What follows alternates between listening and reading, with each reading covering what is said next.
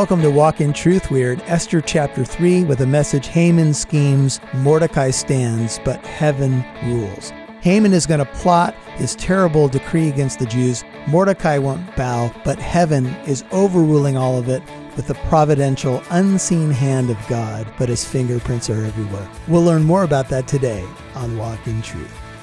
These are the teachings of Pastor Michael Lance. It's our goal to build up believers and to reach out with God's truth to all people. Before we get started with today's message, we want to let you know that this is a listener supported ministry. Call with your gift at 844 48 Truth. That's 844 48 Truth. Now, here's Pastor Michael.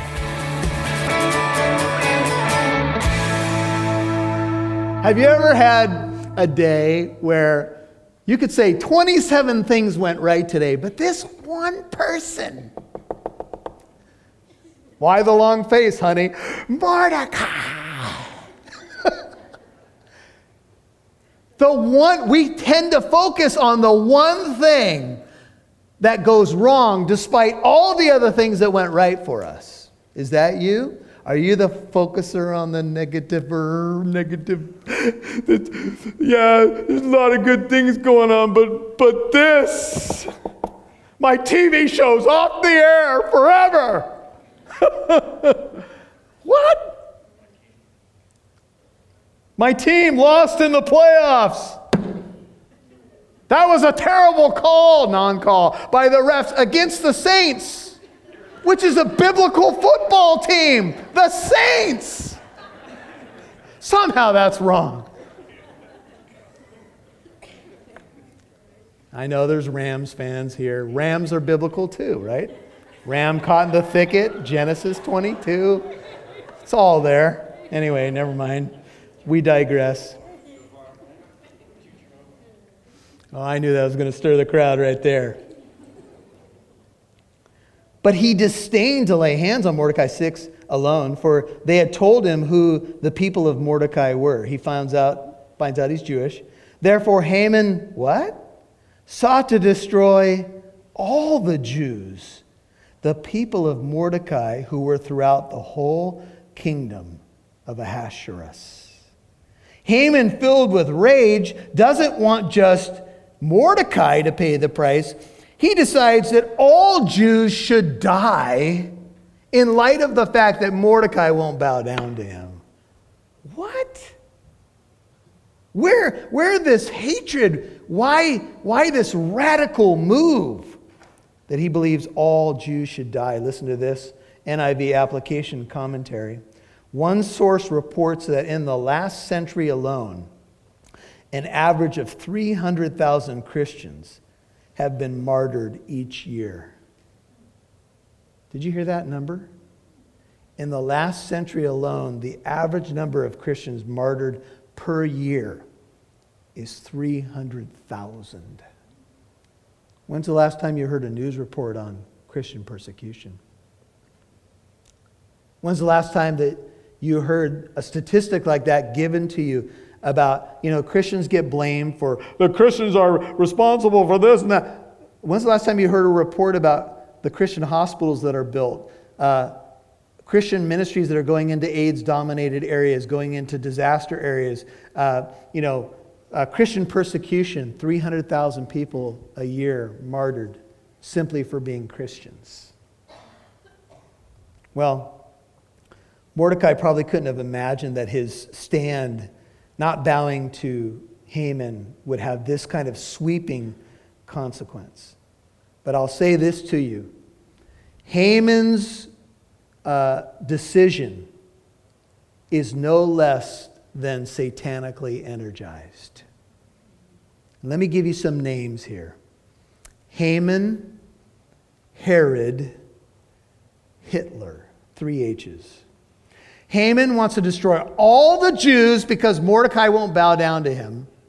Herod killed all the baby boys, Matthew 2.16, in uh, Bethlehem because he was afraid of the king of the Jews, the Messiah, and Herod killed all the babies two years old males, two years old and under. And Hitler tried to wipe out an entire race of people. And I will tell you, in all three cases and many more that I could cite, satanically energized because Satan hates the people of God and has been trying to destroy the people of God since really the beginning. That's the only explanation for this. He wants all Jews to die. Why? Because the source is Satan. So, in the first month, seven, which is the month of Nisan, that's the Jewish month of Abib. Nisan is a Babylonian name. In the 12th year, uh, scholars put this at 474 BC, of King Ahasuerus, Pur, that is the lot, was cast before Haman from day to day and from month to month until the 12th month, that is the month Adar. That's our February, March. And there would be 11, an 11 month interval from the month of Nisan all the way back to Adar. The month of Nisan is Abib for the Jews. It's the first month of the religious calendar. So if you think Nisan, just think Passover, because that's the Passover month for the Jew. And so in the first month, uh, this is what happens the lot begins to be cast, and through some sort of divination to find out, you know, what the gods or fate would say, uh, Haman's looking for the proper time to execute his wrath against all the Jews. See the word pur there? That's the singular form. The, the plural form of pur or lot is Purim. And that's the feast that the Jews celebrate based upon the book of Esther is the feast of Purim which celebrates God's deliverance from Haman's evil plot. This is the origin of the feast's name, Purim, for the lot that is cast.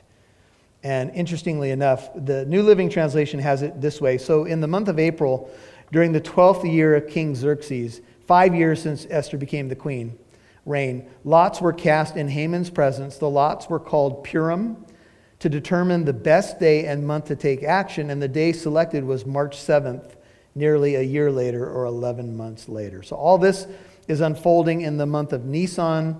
He rolls the dice. That's kind of what an ancient lot was, kind of a strange thing to us, but they tried to find out the will of the stars or fate or the gods.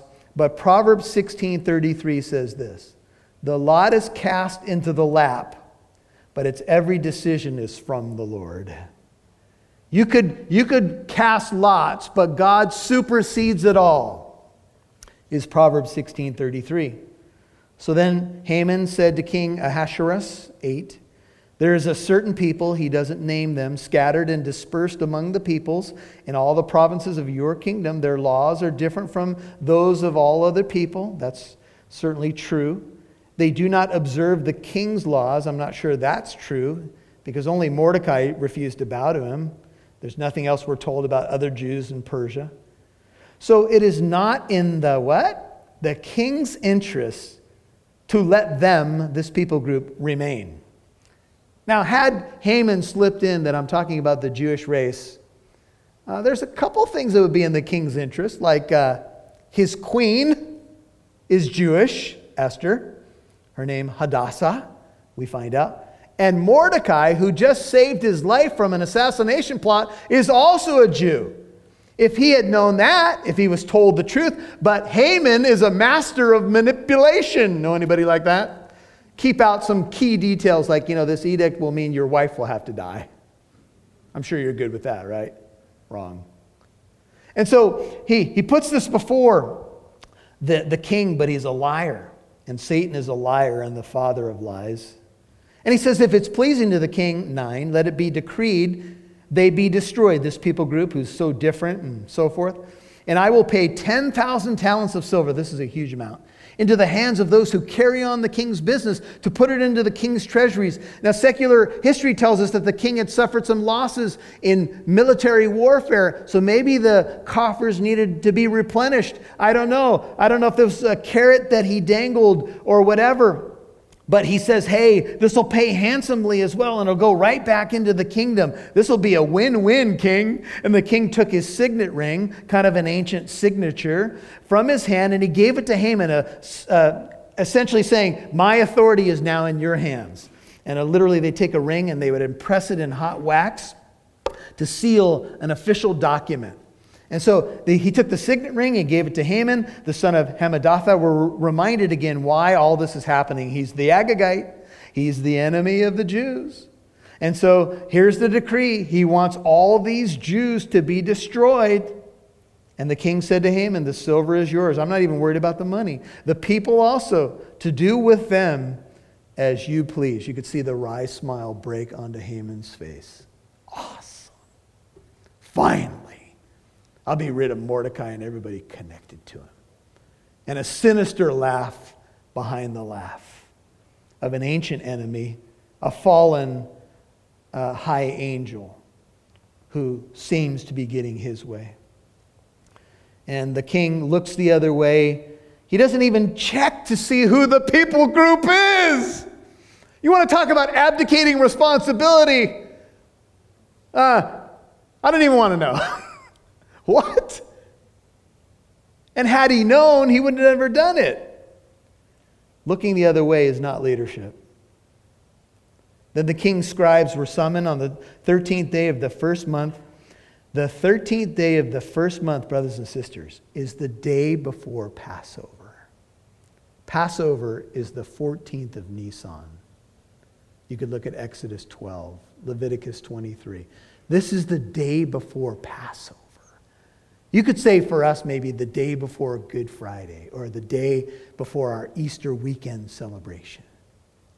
Uh, a holiday that's supposed to be about victory and hope of course, the Passover is certainly about the death of the, the lamb, but then it leads us into a celebration that it doesn't end there and that we have salvation through the cross, through his blood. But the Jewish people can't celebrate their historical holiday with the literal blood of a literal lamb, remembering God's delivering hand because now an edict has gone out. You'll hear more from Pastor Michael in a moment. We understand that time can really get away from you. The day to day hustle can sometimes leave little time for the more important things in life, like Bible study. Remember that Pastor Michael's teachings can be heard at any time, day or night, on walkintruth.com. You don't have to worry that you have to get out of the car right now, because today's teaching is already online, ready for you to listen when it's most convenient for you. Visit walkintruth.com today to hear all the teachings of Pastor Michael Lance. That's walkintruth.com. Now back to Pastor Michael Lance, right here on Walk in Truth. But the Jewish people can't celebrate their historical holiday with the literal blood of a literal lamb, remembering God's delivering hand, because now an edict has gone out to kill all of their people. It's the 13th day of the first month, the day before the Passover. And the implicit question is can God deliver again from the evil plan to wipe out his people? And it was written just as Haman commanded to the kings, satraps, to the governors, 12, who were over each province, to the princes of each people, each province according to its script, each people according to its language, being written in the name of the king and sealed with the king's signet ring. Most believe that this all unfolds uh, April 7th, 474 BC. And the question is their fate sealed? Can there be another radical deliverance by God? Can you imagine when word gets out the day before Passover and the Jews know there's a decree of death upon them? Can you imagine the holiday turning from joy to sorrow? You remember a couple years back when all those little kids were killed around Christmas time in that school? And we were moving into, I think it was right, right in the midst of the Christmas season and that terrible tragedy happen. That's kind of, you know, maybe a little how we can get our arms around this. And so the Jews have Passover. The letters were sent by couriers to all the king's provinces to destroy, to kill, sadly, to annihilate all the Jews, both young and old, women and children, in one day, the 13th day of the 12th month, which is the month of Adar, and to seize their possessions as plunder. From the time that this all was decided, the lot was cast that they would wait 11 months. The calendar would go almost a year to the month of Adar, So it was kind of made in April. The decree was made in April, and the calendar would go back to the next uh, February, March, if you will, to carry out the decree. So there was 11 months to wait, essentially. Can you imagine that 11 months? Imagine the pressure and the, the tears. The next chapter will tell us that uh, Mordecai uh, tears his clothes 4 1, puts on sackcloth and ashes, goes into the midst of the city, begins to wail. We'll see more of that uh, because of the decree that's put out. A copy of the edict uh, 14, back in chapter 3 to be issued as law in every province was published to all the peoples so that they should be ready for this day. The couriers, kind of like the earlier decree that went out about husbands and wives in chapter 1, went out impelled by the king's command while the decree was issued in Susa, the capital. And while the king and Haman sat down to drink, the city of Susa was in confusion. Can you imagine? People heard about the decree and they were like, What? There's a decree that all Jewish people should be killed in some way. I'm supposed to participate in that decree? I have a good friend at work named Mordecai. I know he's Jewish. I'm not going to do that. Oh, it's the king's decree. And by the way, maybe there's some money in it for you. Or you can seize their possessions. After you take the, their family out, you can take their shoes and clothes and gold. And it's an official decree with the signet seal of the king. A book was written at the time that the. Turn, turn to John 7, and we're wrapping it up. At the time when Nazi Germany was setting their sights on the Jewish people, the church was there in Germany. And there are people who tell stories that you know, as time unfolded um, and the Jews were going off in the death trains uh, to the concentration camps, that there would be people who were in church on a Sunday morning singing hymns. And some of the witnesses from this time say they would hear the whistle of the train, the death train, coming behind their church on a Sunday morning. And they would sing louder hymns to God in church to drown out the cries and the screams of the people on the train and the whistle of the train. They would sing their hymns louder to try to drown out the reality of what was happening in their nation. Can you imagine being in a church service, hearing a train whistle go by, knowing hundreds and hundreds of people are going to die simply because of their ethnicity, and singing louder so you don't have to deal with it? That's largely what the church did in Germany. And that was only decades ago. Unthinkable, isn't it? What humanity can sink to. Jesus said in John 7 7, The world cannot hate you, but it hates me because I testify to it that its deeds are evil. And then John 15, look at 18. This explains a lot. And I just want to leave you with some of these thoughts. I look at our nation today just like you do, and I, and I start asking some big questions about the division, the disagreements, the hate, the, the extreme positions that some people take. And I have to ask a question as a pastor. And here's my question Are we ignoring that a lot of the origin of this stuff is spiritual? I think we are, as a nation, ignoring. I think it's easy for people in high places to dismiss the spiritual as a joke. For many of them, that's what they think. It's a joke. There is no relevance to this. Why are we talking about the Bible? Did you see the video clip when we did the video clip? Why does this book mean anything to anybody? Why should we even bother talking about? Why are we talking about the Bible? We got bigger problems. I'm telling you because at the root of a lot of our worldwide problems is a spiritual root. Do you believe that? And to get to the root the Word of God must go out from the pulpits of America with uncompromising clarity but also with love and compassion. Because if we look down our noses at other people and we don't say, hey, I was, I was there, I understand, but there's a better way, we're just, we're not going to give the answer that the world needs. The answer to the problem is Christ. Our King is a King of love.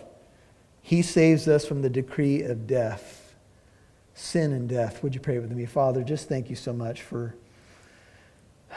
a decree had gone out. The wages of sin is death.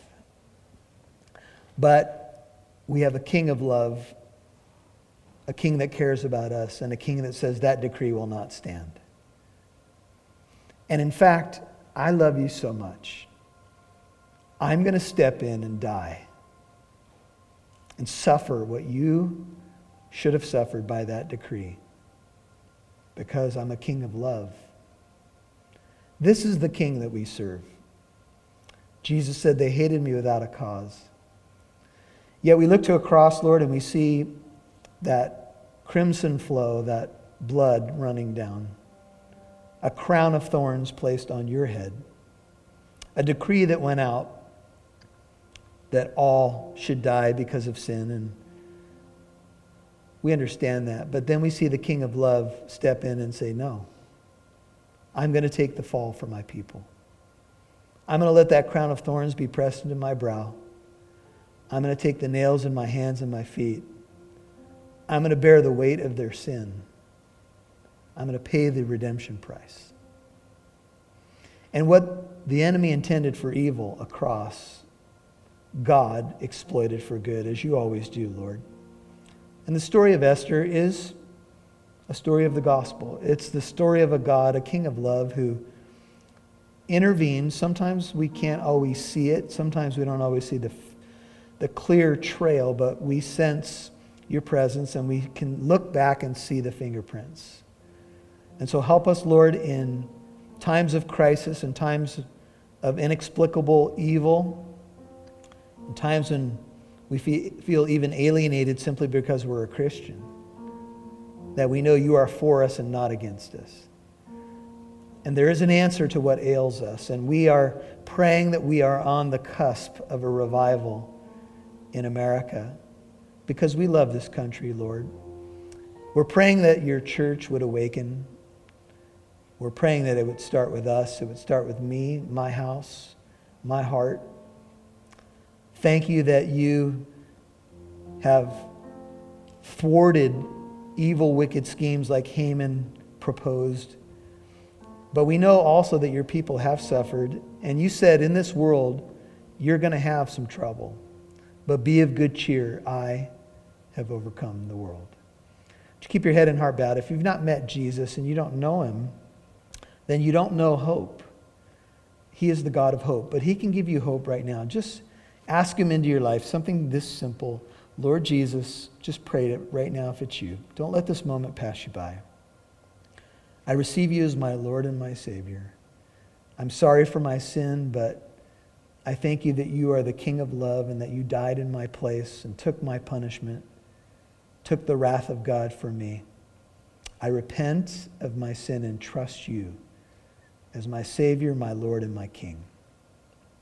If you're a backslidden Christian, or maybe you just have kind of maybe turned a little bit because of struggles and pressures, it's a good time to just rededicate your life to walking with Him tonight, right now. No excuses, no turning back. Just, just say, Lord, I just want to. I want to be back where I was. I want to walk with you strong. I want to serve you and be a vessel for you. And, and Father, for this wonderful congregation, all the saints that are here that are fighting the good fight, may you bless them, may you keep them, may your beautiful face shine on them, may you give them power, strength, endurance, faith, all that they need. Just touch them, bless them, strengthen them, encourage them in the King of love, in the reality of your love for us, Lord. It's so good, so beautiful. We thank you. Amen. Yes, Lord, we thank you. And we thank you for tuning in and diving into the book of Esther with us on Walk in Truth.